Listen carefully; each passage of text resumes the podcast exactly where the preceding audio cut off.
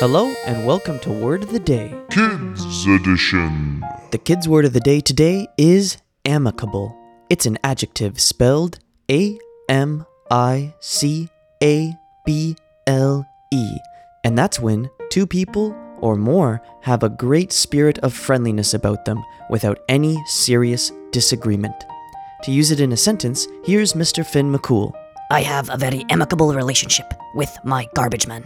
We talk and chat, and we never get into disagreements. And he knows that I always put the recycling in the recycling bin and the trash in the trash bin. And uh, you know, sometimes I'll bring him out a coffee, and sometimes he'll bring me bring me a coffee. We have a great, great amicable relationship, my garbage man and I.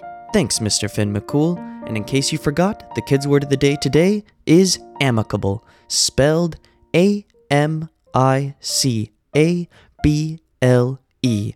So try to use that word in front of your parents or your teachers, and I'll see you again tomorrow with a brand new word.